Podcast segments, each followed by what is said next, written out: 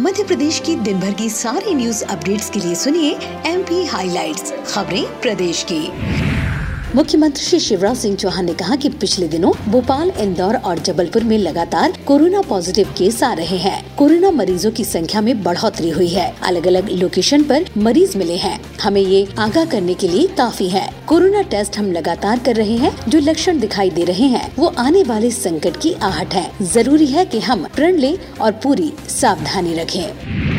मुख्यमंत्री श्री शिवराज सिंह चौहान ने कहा कि कोरोना के नए वेरिएंट के बारे में सावधानी ज़रूरी है। सभी सावधानियाँ और व्यवस्थाएँ करने में उन्होंने निर्देश दिए कि संबंधित अधिकारी अस्पताल जाकर देखेंगे कि वहाँ व्यवस्थाएँ कैसी हैं। उन्होंने कहा कि वैक्सीन के सेकेंड डोज लगाने से बड़ा कोई काम नहीं है। इसे हर हालत में पूरा किया जाए। बाकी सभी व्यवस्थाएँ करने में सरकार कोई कोर कसर नहीं छोड़ेगी। अस्पतालों का निरीक्षण कर औषधियों की व्यवस्था, उपकरणों की उपलब्धता और ऑक्सीजन संयंत्रों के कार्यशील रहने की जानकारी भी प्राप्त करने के निर्देश दिए।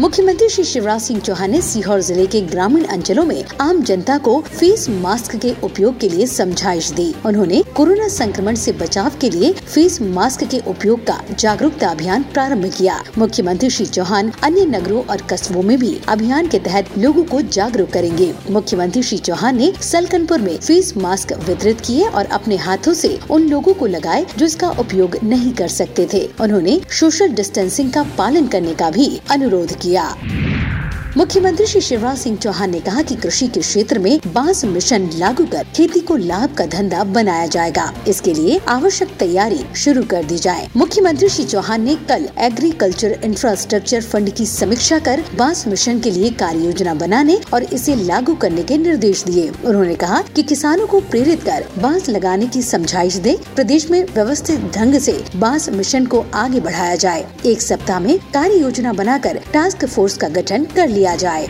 और पर्यावरण विभाग द्वारा अंकुर कार्यक्रम में प्रदेश में 19 फरवरी 2022 तक 10 लाख पौधे रोपे जाने का लक्ष्य निर्धारित किया गया है सभी कलेक्टर से कहा गया है कि अंकुर कार्यक्रम के तहत अपने ज़िले के लिए वायु दूत ऐप डाउनलोड कर नागरिक पंजीयन और पौधरोपण का लक्ष्य निर्धारित कर 3 दिसंबर 2021 तक प्रमुख सचिव पर्यावरण विभाग को अवगत कराएँ। तो आज एम पी हाईलाइट्स में इतना ही। मिलते हैं अगली अपडेट्स के साथ। सुनते रहिए एम पी हाईलाइट खबरें प्रदेश की।